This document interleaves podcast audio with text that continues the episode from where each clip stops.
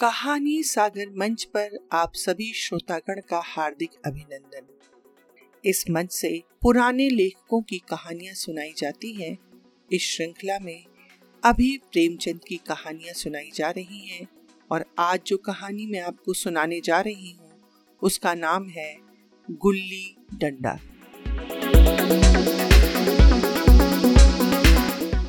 हमारे अंग्रेज़ दोस्त माने या न माने, मैं तो यही कहूँगा कि भाई गुल्ली डंडा सब खेलों का राजा है। अब भी कभी लड़कों को जब मैं गुल्ली डंडा खेलते देखता हूँ तो जी लोट पोट हो जाता है कि इनके साथ जाकर खेलने लगूं। न लॉन की ज़रूरत, न कोट की, न नेट की, न थापी की। मज़े से किसी पेड़ से एक टहनी काट ली, गुल्ली बना ली, और दो आदमी भी आ जाए तो खेल शुरू हो गया। विलायती खेलों में सबसे बड़ा ऐब है कि उसके सामान महँगे होते हैं।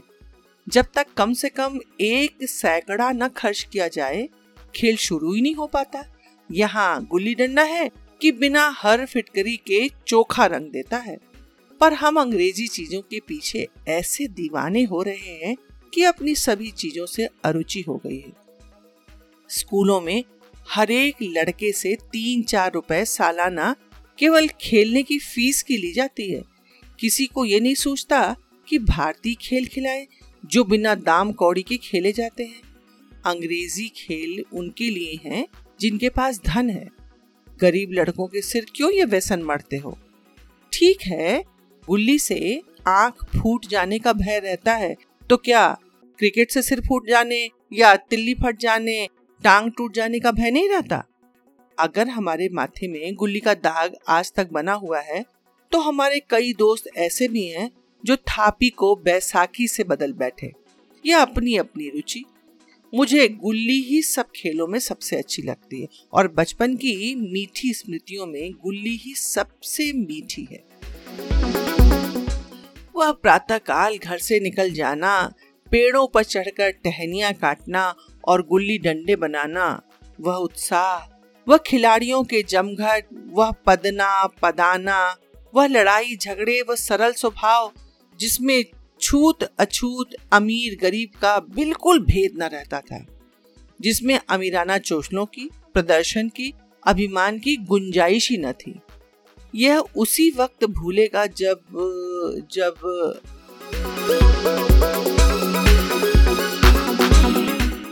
घर वाले बिगड़ रहे हैं। पिताजी चौकी पर बैठे वेग से रोटियों पर अपना क्रोध उतार रहे हैं।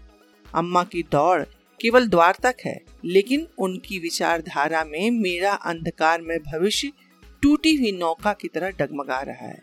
और मैं हूँ कि पदाने में मस्त हूँ। न नहाने की सुधी, न खाने की। गुल्ली है तो जरा सी, पर उसमें दुनिया भर की मिठाइयों की मिठास और तमाशों का आनंद भरा हुआ है। मेरे हमजोलियों में एक लड़का गया नाम का है। मुझसे दो तीन साल बड़ा होगा। दुबला। बंदरों की सी लंबी लंबी, पतली पतली उंगलियाँ। बंदरों की सी चपलता। वही झल्लाहट। गुल्ली कैसी भी हो, पर इस तरह लपकता था जैसे छिपकली कीड़ों पर लपकती है। मालूम नहीं उसके माँ बाप थे या नहीं। कहाँ रहता था, क्या खाता था। पर था हमारे गुल्ली क्लब का चैंपियन। जिसकी तरफ़ वह आ जाए, उसकी जीत निश्चित। हम सब उसे दूर से आते देखकर उसका दौड़कर स्वागत करते थे और अपनी अपनी गोइया बना लेते थे। एक दिन की बात, मैं और गया दो ही खेल रहे थे। वो पदा रहा था और मैं पद रहा था। मगर कुछ विचित्र बात है कि पदाने में हम दिन भर मस्त रह सकते हैं। पदना एक मिनट भी अखरता है। मैंने गला छुड़ाने के लिए सब चाले चली, जो ऐसे अवसर पर शास्त्र निहित न होने पर भी क्षम्य है। लेकिन अपना गया, अपना दांव लिए बगैर मेरा पिंड न छोड़ता था। मैं घर की ओर भागा, अनुनय विनय का कोई असर न हुआ था। गया ने मुझे दौड़कर पकड़ लिया और डंडा तान कर बोला, मेरा दांव देकर जाओ, पदाया तो बड़े बहादुर बन के, पदने के बेर में क्यों भाग जाते हो? तुम तुम तुम ना दिन भर पदाओ तो मैं दिन भर पदता रहूँ। हाँ। तुम्हें पदना पड़ेगा। न खाने जाऊँ न पीने जाऊँ। हाँ। मेरा दाव दिए बिना कहीं नहीं जा सकते। अच्छा मैं तुम्हारा गुलाम हूँ? हाँ हाँ। तुम मेरे गुलाम हो। मैं घर जाता हूँ। देखो मेरा क्या कर लेते हो। कैसे घर जाओगे भैया? कोई दिल लगी है? दाव दिया है तो दाव लेंगे भी। अच्छा कल मैंने अमरूद खिलाया था वो लौटा दो। वह तो पेट में चला गया। निकालो पेट से। तुमने क्यों मेरा खाया अमरूद? अमरूद ना तुमने दिया था, तब मैंने खाया। मैं तुमसे मांगने नहीं आया था। जब तक मेरा अमरूद न दोगे, मैं दाव न दूँगा। मैं समझता था, न्याय मेरी ओर है। आखिर मैंने किसी स्वार्थ से ही तो उसे अमरूद खिलाया होगा। कौन निस्वार्थ किसी के साथ ऐसा सलूक करता है? भिक्षा तक तो स्वार्थ के लिए देते हैं। जब गया ने अमरूद खाया तो फिर उसे मुझसे दाव लेने का क्या अधिकार है? रिश्वत देकर तो लोग खून पचा जाते हैं। ये मेरा अमरूद यूँ ही हजम कर जाएगा। अमरूद एक पैसे के पाँच थे, जो गया के बाप को भी नसीब न होंगे। ये तो सरासर अन्याय है। गया ने मुझे अपनी ओर खींचते हुए कहा, मेरा दाव देकर जाओ, अमरूद समरूद मैं नहीं जानता। मुझे न्याय का बल था। वह अन्याय पर डटा हुआ था। मैं हाथ छुड़ाकर भागना चाहता था। वह मुझे न जाने देता। मैंने उसे गाली दी। उसने उससे कड़ी गाली दी और गाली ने एक चाटा जमा दिया। मैंने उसे दांत काट लिया। उसने मेरी पीठ पर डंडा जमा दिया। मैं रोने लगा। गया, मेरे इस अस्त्र का मुकाबला न कर सका। मैंने तुरंत आँसू पोष डाले, डंडे की चोट भूल गया और हंसता हुआ घर जा पहुँचा। मैं थानेदार का लड़का, एक नीच जात के लौंडे के हाथों पिट गया। यह मुझे उस समय भी अपमानजनक मालूम हुआ, लेकिन घर में किसी से शिकायत न की। उन्हीं दिनों की बात है, पिताजी का तबादला हो गया। नई दुनिया देखने की खुशी में ऐसा फूला कि हम जोलियों से बिछड़ जाने का दुख ही न हुआ। पिताजी दुखी थे, दुखी इसलिए थे क्योंकि वह जगह आमदनी की जगह न थी। अम्मा भी दुखी थी। यहाँ सब चीज़ सस्ती थी और मोहल्ले की स्त्रियों में घराव सा हो गया था। लेकिन मैं मारे खुशी का फूला न समाता था। लड़कों में बहस रहा था, वहाँ ऐसे घर थोड़े ही होते हैं, ऐसे ऊँचे ऊँचे घर हैं कि आसमान से बातें करते हैं। वहाँ के अंग्रेज़ी स्कूल में कोई मास्टर लड़कों को पीटे तो उसे जेल हो जाए। मेरे मित्रों की फैली हुई आँखें और चकित मुद्रा बतला रही थी कि मुझसे उनकी निगाह में कितनी स्पर्धा हो रही थी। मानो कह रहे हो, तुम न भगवान हो भाई, जाओ, हमें तो इसी उजड़ गाँव में जीना है और मरना भी है। बीस साल गुजर गए, मैंने इंजीनियरिंग पास कर ली और उसी ज़िले का दौरा करता हुआ उसी कस्बे में पहुँचा और डाक बंगले में ठहरा। उस स्थान को देखते ही कितनी मधुर बाल स्मृतियाँ हृदय में जाग उठी। मैंने छड़ी उठाई और कस्बे की सैर करने निकला। आँखें किसी प्यासे पथिक की भांति बचपन की उन क्रीड़ा स्थलों को देखने के लिए व्याकुल हो रही थी, पर उस परिचित स्थान के सिवा वहाँ कुछ और न था। जहाँ खंडहर था, वहाँ पक्के मकान खड़े थे। जहाँ बरगद का पुराना पेड़ था वहाँ अब एक सुंदर बगीचा था। स्थान की पूरी काया ही पलट गई थी। अगर उसके नाम और स्थिति का ज्ञान न होता तो मैं उसे पहचान ही नहीं सकता था। बचपन की संचित और अमर स्मृतियाँ बाहें खोले अपने उन पुराने मित्रों से गले मिलने को अधीर हो रही थी, मगर वह दुनिया बदल गई थी। ऐसा जी होता था कि उस धरती से लिपट कर रो और कहूँ, तुम मुझे भूल गई? मैं तो अब भी तुम्हारा वही रूप देखना चाहता हूँ। सहसा एक खुली जगह पर मैंने दो तीन लड़कों को गुल्ली डंडा खेलते देखा। एक क्षण के लिए मैं अपने को बिल्कुल भूल गया। भूल गया कि मैं एक ऊँचा अफसर हूँ। साहबी ठाठ है, रौब और अधिकार है। जाकर एक लड़के से पूछा, क्यों बेटे, यहाँ कोई गया नाम का आदमी रहता है? एक लड़के ने गुल्ली डंडा समेट कर सहमे हुए स्वर में कहा कौन कौन गया? गया चमान? मैंने यूँ ही कह दिया हाँ हाँ वही। गया नाम का कोई आदमी है तो शायद वही हो। हाँ है तो। अरे बेटा, जरा उसे बुला सकते हो? लड़का दौड़ता हुआ गया और एक क्षण में एक पाँच हाथ के काले देव को साथ लिए आता दिखाई दिया। मैं दूर से ही पहचान गया। उसकी ओर लपकना चाहता था कि उससे गले लिपट जाऊँ, पर कुछ सोच कर रह गया। बोला कहो गया, मुझे पहचानते हो? गया ने झुककर सलाम किया। हाँ मालिक, भला पहचानूँगा क्यों नहीं? आप मज़े में तो हो? बहुत मज़े में, तुम कहो। डिप्टी साहब का साइस हूँ। अच्छा? अच्छा ये बताओ, मतई, मोहन, दुर्गा सब कहाँ हैं? कुछ खबर है? अरे, मतई तो मर गया। दुर्गा और मोहन दोनों डाकिया हो गए और आप? मैं तो ज़िले का इंजीनियर हूँ। हाँ सरकार तो पहले से ही बड़े जहीन थे। अब कभी गुल्ली डंडा खेलते हो? गया ने मेरी ओर प्रश्न भरी आँखों से देखा। अब गुल्ली डंडा क्या खेलूँगा सरकार? अब तो धंधे से छुट्टी ही नहीं मिलती। अच्छा आओ, आज हम तुम खेलें। तुम पदाना, हम पदेंगे। तुम्हारा एक दांव हमारे ऊपर है, याद है ना? वह आज ले लो। गया बड़ी मुश्किल से राज़ी हुआ। वह ठहरा टके का मजदूर और मैं बड़ा अफसर। हमारा और उसका क्या जोड़? बेचारा झेप रहा था। लेकिन मुझे भी कुछ कम झेप न थी, इसलिए नहीं कि मैं गया के साथ खेलने जा रहा था, बल्कि इसलिए कि लोग खेल को अजूबा समझकर इसका तमाशा बना लेंगे और अच्छी खासी भीड़ जमा हो जाएगी। उस भीड़ में वह आनंद कहाँ रहेगा? पर खेले बगैर तो यह रहा नहीं जाता था। आखिर निश्चय हुआ कि दोनों जने बस्ती से बहुत दूर खेलेंगे और बचपन की उस मिठास को खूब रस ले लेकर खाएँगे। मैं गया को लेकर डाक बंगले पर आया और मोटर में बैठकर दोनों मैदान की ओर चले। साथ में कुल्हाड़ी ले ली। मैं गंभीर भाव धारण किए हुए था, लेकिन गया इसे अभी तक मज़ाक ही समझ रहा था। फिर भी उसके मुख पर उत्सुकता या आनंद का कोई चिन्ह न था। शायद वह हम दोनों में जो अंतर हो गया था, यही सोचने में मगन था। मैंने पूछा, तुम्हें कभी हमारी याद नहीं आती थी गया? सच कहना? गया झेपता हुआ बोला, मैं आपको याद करता हुजूर, पर हूँ किस लायक? भाग में आपके साथ कुछ दिन खेलना बधा था, नहीं तो मेरी क्या गिनती? मैंने कुछ उदास होकर कहा, लेकिन मुझे तो तुम्हारी बराबर याद आती थी। तुम्हारा वह डंडा जो तुमने तान कर जमाया था, याद है ना? गया ने पछताते हुए कहा, अरे, वो तो लड़कपन था सरकार, उसकी याद न दिलाओ। वाह, वह मेरे बाल जीवन की सबसे रसीली याद है। तुम्हारे उस डंडे में जो रस था, वह तो अब न आदर सम्मान में पाता हूँ, न धन में पाता हूँ।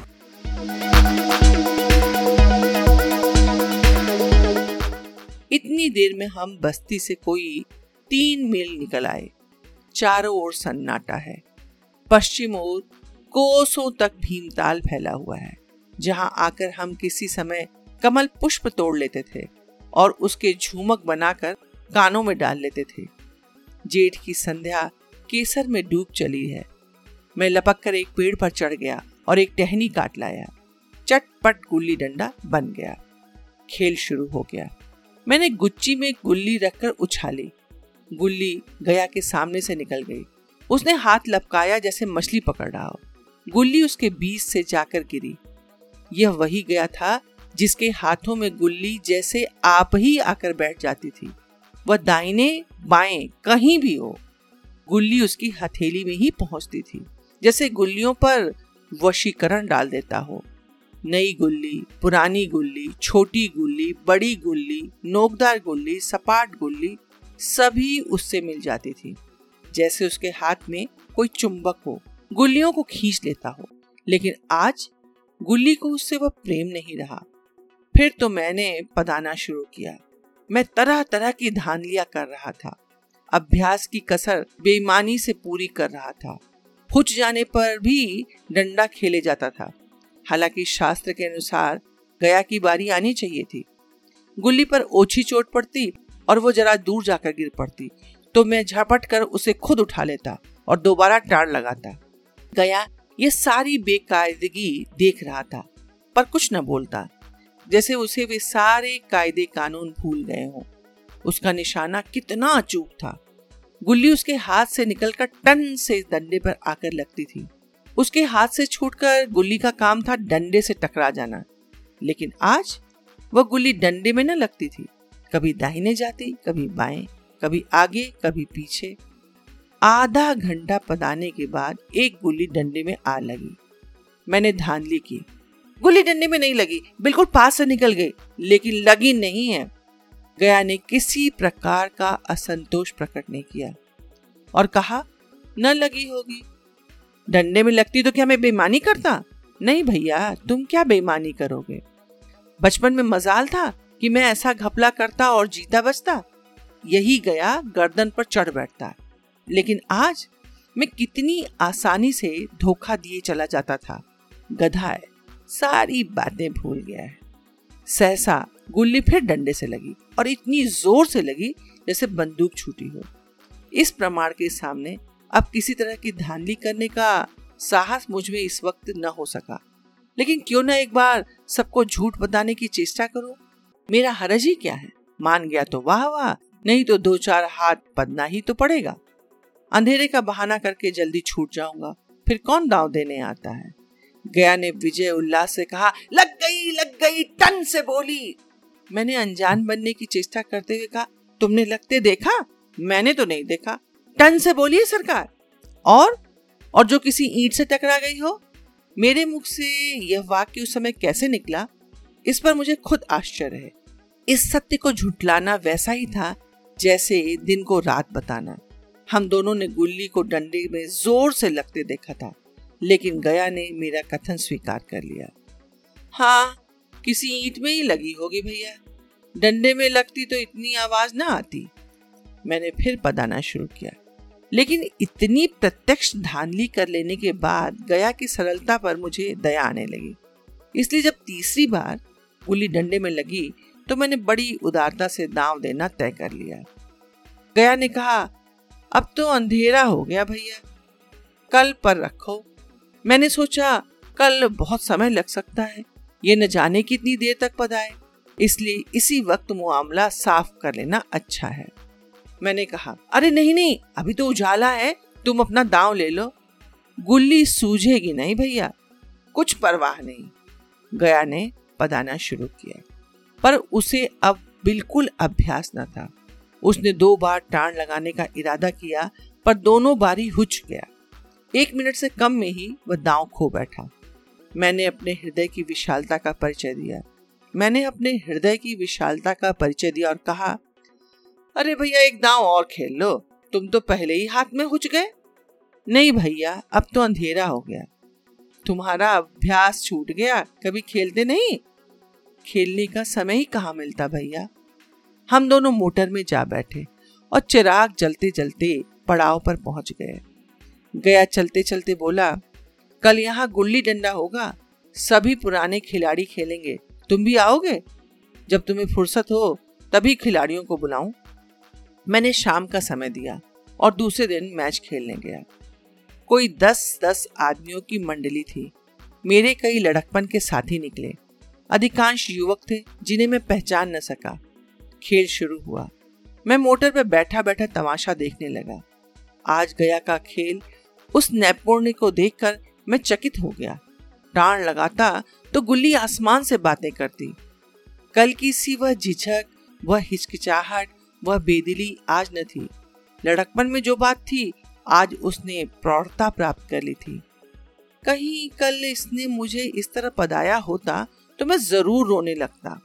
इसके डंडे की चोट खाकर गुल्ली 200 गज की खबर लाती थी। पदने वालों में से एक युवक ने कुछ धांधली की। उसने अपने विचार में गुल्ली लपक ली थी। गया का कहना था, गुल्ली ज़मीन में लगकर उछली थी। इस पर दोनों में ताल ठोकने की नौबत आई। युवक दब गया। गया का तमतमाया हुआ चेहरा देखकर वह डर गया। अगर वह न दब जाता तो ज़रूर मारपीट हो जाती। मैं खेल में न था, पर दूसरों के इस खेल में मुझे वही लड़कपन का आनंद आ रहा था, जब हम सब कुछ भूल कर खेल में मस्त हो जाते थे। अब मुझे मालूम हुआ कि कल गया ने मेरे साथ खेल नहीं खेला, केवल खेलने का बहाना किया। उसने मुझे दया का पात्र समझा। मैंने धांधली की बेमानी की, पर उसे जरा भी क्रोध न आया। इसलिए कि वह खेल नहीं रहा था, बल्कि मुझे खिला रहा था, मेरा मन रख रहा था। वह मुझे पदाकर मेरा कचूमर नहीं निकालना चाहता था। मैं अब अफसर हूँ। यह अफसरी मेरे और उसके बीच दीवार बन गई थी। मैं अब उसका लिहाज पा सकता था, अदब पा सकता था, साहचर्य नहीं पा सकता था। लड़कपन था, तब मैं उसका समकक्ष था।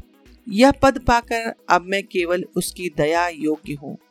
वह मुझे अपनी जोड़ का नहीं समझता। वह बड़ा हो गया और मैं छोटा हो गया। धन्यवाद। कैसी लगी आपको ये कहानी? ये कहानी उस समय के बच्चों के खेल का बड़ा सुंदर चरित्र, चित्रण करती है। भारतवर्ष में किस प्रकार खेलों को उत्साह पूर्वक खेला जाता था? बच्चे खेल खेलते समय ऊंच नीच जाति पात के सारे भेदभाव भुलाकर किस प्रकार डूब जाया करते थे और वह बचपन की मिठास उन्हें जवानी के दिनों में भी कैसे याद रहती थी, इन सब का बड़ा बखूबी वर्णन प्रेमचंद जी ने अपनी कहानी में किया है और मुझे उम्मीद है कि आपको ये कहानी बहुत पसंद आएगी। मैं चाहूँगी कि कहानी अगर आपको पसंद आए तो स्वयं तो सुन ही रहे हैं, अपने मित्रों के साथ अवश्य साझा कीजिए। शीघ्र ही मिलेंगे एक नई कहानी के साथ। तब तक धन्यवाद।